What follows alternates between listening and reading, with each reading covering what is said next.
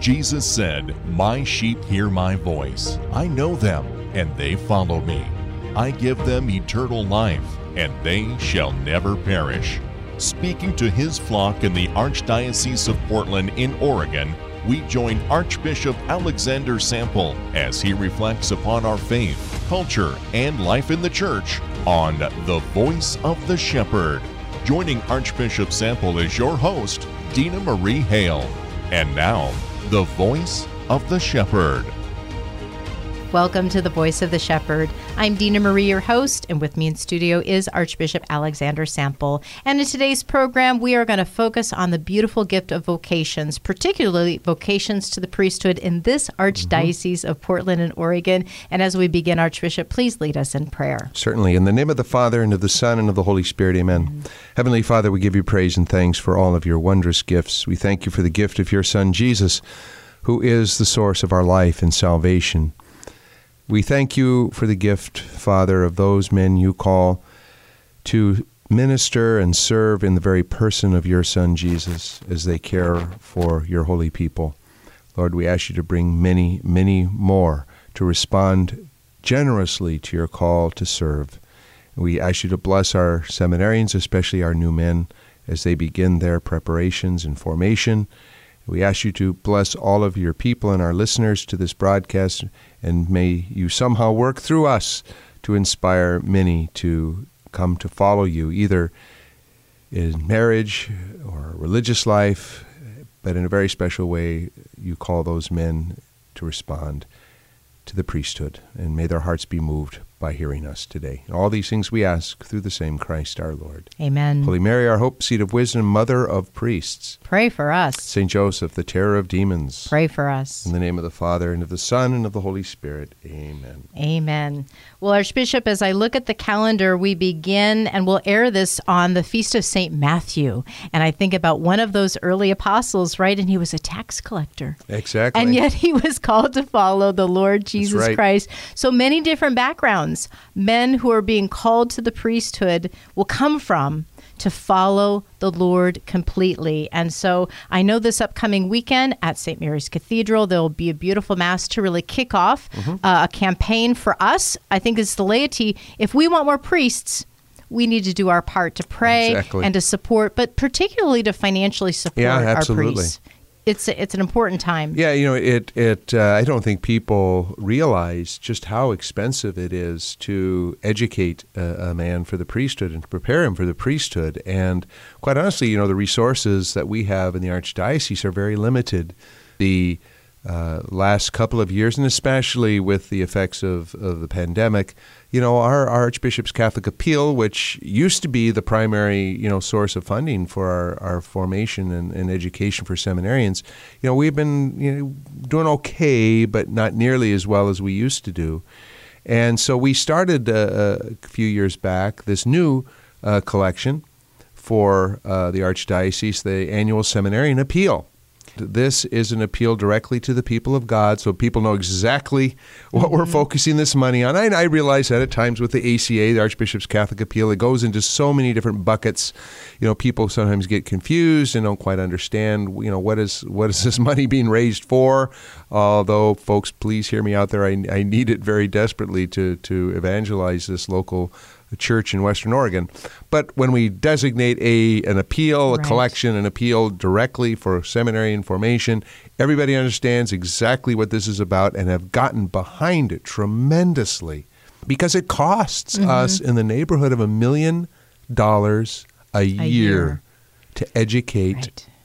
these now we have 29 mm-hmm. new men or not new men we have 29 seminarians going into this fall eight new men this yeah. year but that's that's a great blessing, and I mean we're just so excited by having this many seminarians, and, and all but two of these men are local. Mm-hmm. Uh, two of them come from outside the state of Oregon, from California, but all the other 27 men we have in the seminary are are local men, men that have been raised up right here in our local yeah. church, which is a great blessing, and from different ethnic and cultural right. communities within the archdiocese too, which is a tremendous blessing. So we're blessed and we're excited and we're so thrilled to to start off this year uh, again with this, such a great group of young men who are generously offering their lives to the Lord.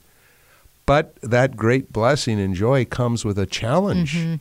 And that is okay, now I have to pay to educate these men and form them for the priesthood. So we started this appeal, and we're able to raise now just about what it costs uh, to educate. We just had a final. We were so we're we're kicking off the new. Uh, appeal this Right. year as we wrap up last year's appeal, and we had a very generous gift that came in right at the end of of this last uh, appeal, which is ending right about now, and put us right over the million mark. Yeah. So we raised a million dollars. That, my dear friends out there listening, think of that. You, Mm-hmm. the good people of this archdiocese, because of your love for the priesthood, your uh, desire to show your love and support for these young men who, and some not so young, who have really set everything else aside to give themselves to this discernment and formation to be priests of the future. Because of that, you have gotten behind these men. And I, I can tell you, our seminarians, they absolutely rejoice in the support, the love, the prayers that the people of God in Western Oregon have shown to them as they uh, step up and, and begin their formation and continue their formation, and those that complete that formation and get ordained. All of the prayers and love and support is is very much appreciated.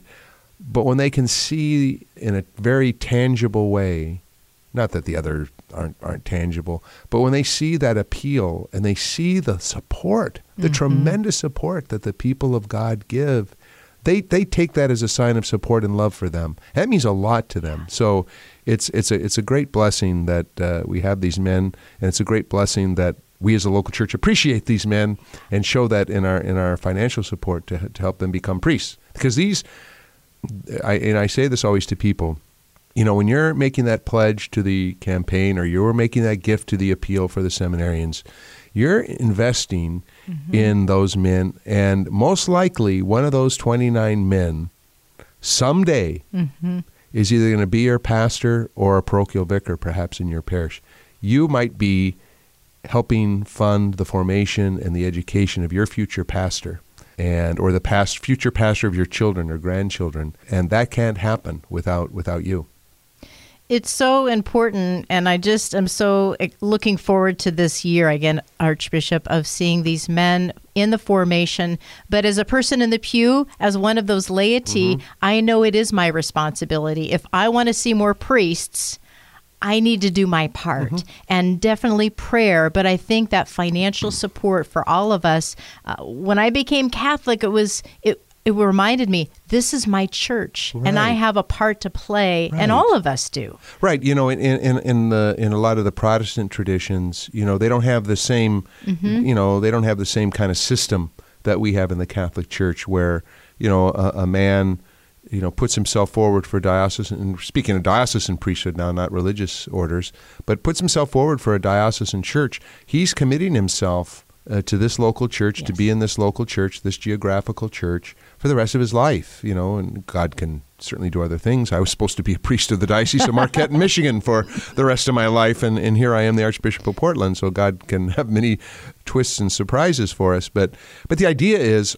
these men are stepping forward and they are proposing themselves, so to speak, uh, to become future shepherds and spouses of this local church. So, in other words, they're committing themselves to us. These priests generally don't, you know, go from one geographical area to another, you know, depending on where they would like to serve. No, these men are these men are saying, I want to serve here in Western Oregon for the rest of my life as a priest. And I'm willing to commit to that, just like a man mm-hmm. commits himself to his spouse, his wife, for, for life, or, a- or, or a wife does the same for her husband. That's what these men are doing. They're saying, in a certain sense, I want to marry as, as, a, as a spiritual spouse who ministers in the person of Christ, the, the bridegroom. I want to marry this local church and I want to be a part of this local church. So they're committing themselves to us as a people of God in this local area.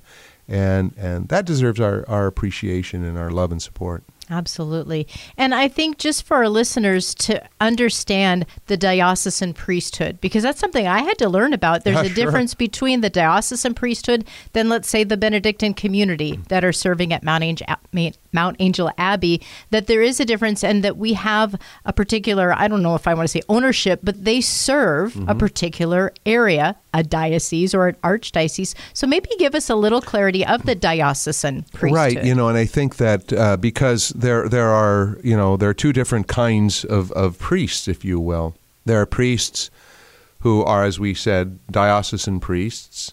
Uh, they're sometimes called secular clergy, right. uh, but that doesn't mean, you know, secular in the sense that the world means secular, mm-hmm. but secular as opposed to religious order priests. So we have our diocesan priests, but then there are also religious order priests or, or priests who live out various forms of consecrated life as religious, and many different kinds. Mm-hmm. So, just as an example, here in our own archdiocese, we have, of course, the Benedictines, and they're a, a grand uh, part of the history of this archdiocese at Mount Angel Abbey.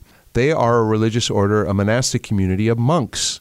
So, part of their charism is to live in community within a monastery, even as they carry out other works of, of the apostolate. Their primary apostolate, of course, is the seminary but they live in community. They, they, they, the, the Benedictines have the sense of stability where they, they live in the same monastic community for the rest of their life as living out a rule, the rule of St. Benedict, uh, living a life of community and prayer together in communal prayer, praying of the liturgy of the hours. So it's, it's that monastic rhythm, uh, ora et labora, St. Benedict, you know, to pray and to work.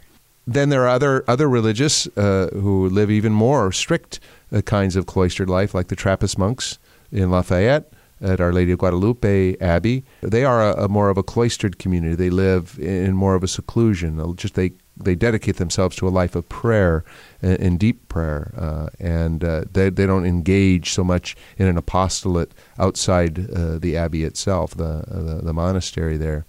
And then you know there are more active religious communities that live also in community, like the Dominicans, who care for uh, our Holy Rosary Parish here, but who also have the Newman Center uh, down uh, St. Thomas More down in Eugene. So they're a, they're a religious order community, uh, and they live in community, but they they also have a very much of a sense of an active apostolate, engaging with people and and you know pastorally caring for people in their parishes. So we're familiar with all those different kinds of religious orders, you know, Franciscans, uh, the Benedictines, the Dominicans, the and then we have a lot of our international priests actually serving here who are members of religious communities, consecrated life. We have the St. John Society, uh, you know, serving here. And there are even some very interesting forms of, of priestly life and religious consecrated life, and one of those would be the life of a hermit. Uh, mm-hmm. Uh, my one of my professors actually, and spiritual director, when I was going to college and preparing for seminary and discerning, and, and he was my sp- spiritual director for a brief year, is now living as a as a hermit mm-hmm. in Minnesota. You know, there's all those different forms, but they belong to a religious community they belong to a religious tradition, a common rule, a common charism, a spirituality. You know, the spirituality of the Carmelites, for example, is very different from the spirituality of the Dominicans or, or you know, the Franciscans. They have all their charism, usually tied to their founder. Mm-hmm. But it's community living. Diocesan priesthood right. is a commitment to, as I was saying earlier, a local church. Mm-hmm. It's you're not in religious life you're not part of a religious community following a common rule and a, and a way of life in communal living like religious do. You're becoming a priest in service of a local church. Uh, uh, the people of God within a geographical area. For us, Western Oregon, everything west of the Cascades, and it's 120, uh, you know, four parishes and 22 missions. That's that's who you're committing yourself to, and you're not you're not taking those solemn uh, evangelical counsels, the, the solemn vows of poverty, chastity, and obedience that religious do to remind us of the kingdom of God. We do promise obedience to our bishop and to his successors, and we do live a life of chastity, celibate chastity. So that that's certainly a part of our life. It's a promise that we make, but it's not a solemn vow. In the same way, it, it doesn't have the, the weight, if you will, or the gravity of the solemn profession of the evangelical counsels. We promise celibacy, uh, we promise uh, respect and obedience, but, but not in the solemn, consecrated way that religious do. And we're supposed to live a life of, of simplicity, but not poverty. diocesan priest can own his own property and care for his own financial affairs, so he doesn't take a vow of poverty in the sense that you know anything a religious earns goes to the community for the support of the community, whereas whatever uh, income uh, a secular priest or a diocesan priest receives is his own, and, and he's to provide you know for himself. So it's but it's it's the the the main really idea of the diocesan priesthood, as I said, is I want to serve Jesus Christ as his priest. I want to minister in his person, caring for these people mm-hmm. in this part of the vineyard of the Lord. I'm committing myself basically to parochial ministry. I tell I tell uh, you know our seminarians um, that if you are discerning a, a, diocesan priesthood, if you are discerning to becoming a diocesan priest, what you have to have in your mind is I am most likely to be a parish priest mm-hmm. for the rest of my life, serving here in this area. Maybe, you know, of course, starting out as a parochial vicar, an assistant priest, but eventually working my way into becoming a pastor, we hope. And then I might have to serve in various parishes during my mm-hmm. years of active priestly ministry. But I'm, that's mainly what I'm, I'm becoming a diocesan priest for, yeah. to become a pastor of souls in a parish community, to lead a parish community, to be a shepherd and a spiritual father to a religious, uh, to a, a, parish community here. Whereas religious can be in all sorts of different ministries. Mm-hmm. They can do parochial ministry, parish ministry, but they can teach. They can, uh, you know, do a, a, monastic life. They can do hospital work. They can they can have special apostolates, and so there's, you know, there's more of a, a sense of you're committing yourself to whatever this religious community does. Whereas in diocesan priesthood, this is about being a pastor. Mm-hmm. It's being about a shepherd of souls. Now, other things can happen. Sure. You know, you, you know, we have priests that serve in special ministries, like teaching in a seminary, or being the vocation director, or being the vicar for clergy, or working in the marriage tribunal, or doing chaplaincy work uh, in in different institutions. So, you a diocesan priest can get into other forms of of, of ministry, but in in that march toward ordination, what he has to have in his mind and heart is a, love for the people of God and a desire to serve them in the parishes of this archdiocese to be their spiritual fathers and shepherds. Mm. As you describe that archbishop, you know who immediately comes to my mind is St. John Vianney. I just thought, you know, isn't he and wasn't that year for the priest? That was a special year for us to recognize and to have this patronal saint for all priests, but the priests bring us the sacraments. The priests teach. They are the shepherds of souls. And I think so was the example of Saint John Vianney. Yeah, Saint John Vianney uh, is is is uh, I mean it's a, it's a patron all priests can take, but Saint John Vianney is particularly the patron saint of parish priests, of priests who work in parishes. He is their patron because mm-hmm. that's what he did right. in a little tiny town of Ars.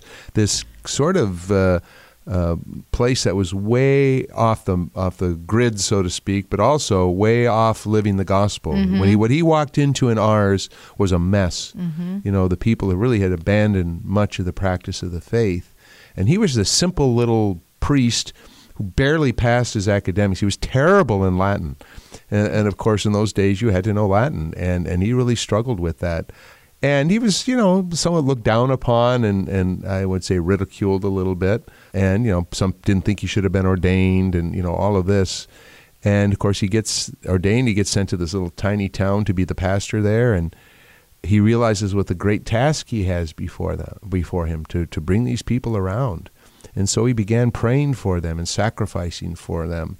And of course, he's most famous for the long, long hours he would spend in the confessional. Mm-hmm. And he gained a great reputation for being a tremendous confessor and someone who could actually read souls.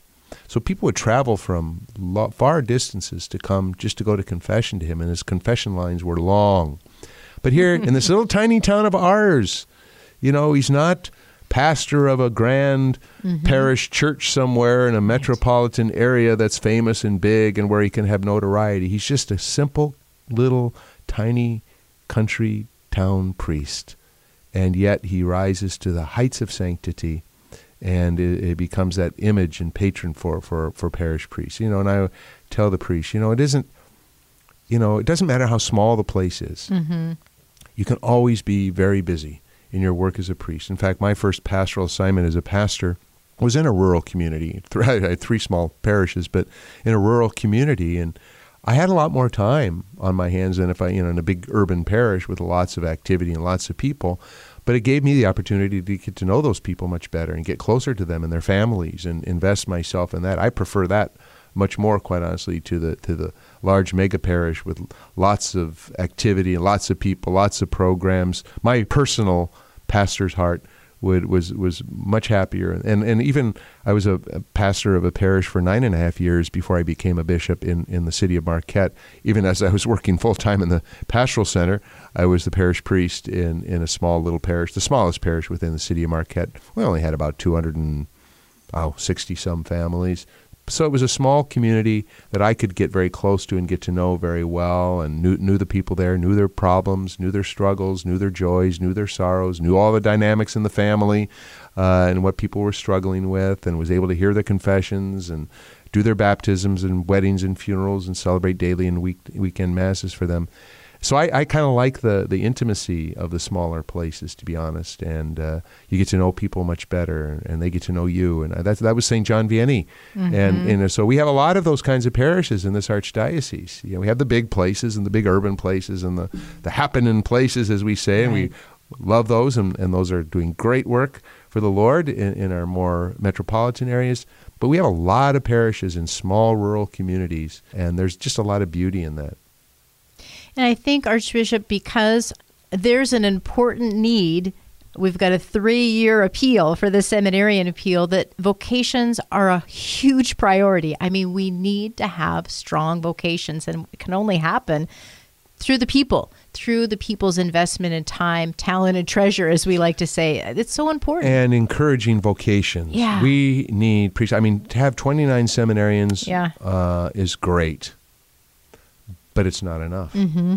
It is not enough. I mean, that, that, that might sound, and, and actually, we're doing better per capita than, than many other dioceses, but it's still not enough. Right. I don't have enough priests long term to take care of all of the parishes and missions of this archdiocese. That's, that's a fact. And people, you need to hear that. Mm-hmm. That's why, praise God, we have so many priests from other countries helping us out here right now. We used to send missionaries right to other countries, to, to uh, other parts of the world that hadn't yet been evangelized, to Africa, to India, to the Philippines. Now they are, they are uh, missionaries to us. Mm-hmm. Uh, with that because of our, the shortage of priests that we have here. So we're so blessed with so many international priests from various countries that serve here and help us out. But that can't be sustained forever.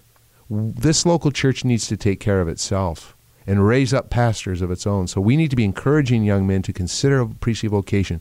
And here's something we need to speak positively and beautifully about the priesthood. The priesthood has really taken some hard hits in in the last few decades. Uh, you know, the sex abuse crisis has just smeared the reputation of, of the priesthood, and so many priests get you know painted with the same brush and it's so damaged the the, uh, the the honor and the love and respect that we used to hold toward the priesthood. Uh, and sometimes in, in this last year and a half has been tough with COVID and everybody's angry and you know speaking ill of each other and you know that that also goes to our priests. A lot of our priests have had a very hard time during this pandemic because of a lot of the criticism and the hard time that they've been given during this time. And if we're sitting around the kitchen table bad mouthing our pastor, bad mouthing this priest, bad mouthing the bishop. Our kids are hearing that. Our young men are hearing that. Our little boys are hearing that. And when they see the priests being treated sometimes so so poorly, it, it, it got to go through a young man's mind. Well, why would I want to do that if if I'm just mm-hmm. going to take nothing but criticism? Now, in, in fairness, you know, some priests do sometimes do some pretty boneheaded things, you know, and, and they need to be corrected as well. But there's just this culture and atmosphere right now of criticism and negativity and and tearing down. And uh, we need to build our priests up, and we need more because I cannot care for you, good people, if I don't have enough priests. Yeah. You know, it, it's it's it's simple as this without the Eucharist, without the Holy Eucharist, without the holy sacrifice of the Mass, there is no church. Mm-hmm. And without the priesthood, there is no Mass, there is no Eucharist. We need, this was by divine plan that God, Jesus instituted his church, founded on the apostles and their principal co workers, the priests. We can't have the church without priests, and I need them. Uh, so, yes, please support us and support our educational and formational efforts for them. But more importantly, pray for more priests, mm-hmm. sacrifice for more priests, and encourage young men and our boys to think about the priesthood and consider it as a beautiful and wonderful vocation for them to consider in their lives. Absolutely. And I just want to call out our our our Serra Club that is so amazing in all the different areas of the Archdiocese of Portland fostering good holy vocations. So if you want to look for a way to get involved, laity, get involved with the Serra Club at your parish or start one up. I know many members who would love to hear from you. And if you can, make it to the Vigil Mass September 25th at St. Mary's Cathedral. Have an opportunity to be there and to support our seminarians as they continue to follow the call. Archbishop, thank you so much. And we're going to continue to pray for these efforts for an outpouring of grace, but also the support that these men need Absolutely. to be priests here in the Archdiocese of Portland. Please help us close with your blessing. Yes, and may the blessing of Almighty God, the Father, the Son, and the Holy Spirit come down upon all of you, your families, especially your children and young ones, and be with you this day and forever. Amen. Amen. And thank you all for listening to the Voice of the Shepherd on Mater Dei Radio. We look forward to sharing with you again next week. For Archbishop Alexander Sample, I'm Dina Marie Hale, and until our next encounter, may you have a blessed week. You've been listening to The Voice of the Shepherd with Archbishop Alexander Sample, a production of the Archdiocese of Portland in Oregon. To subscribe to this podcast and access to all of our past shows, visit materdeiradio.com. Please email your comments and questions for the show to info at archdpdx.org. Learn more about the Archdiocese of Portland in Oregon online at archdpdx.org. Peace be with you.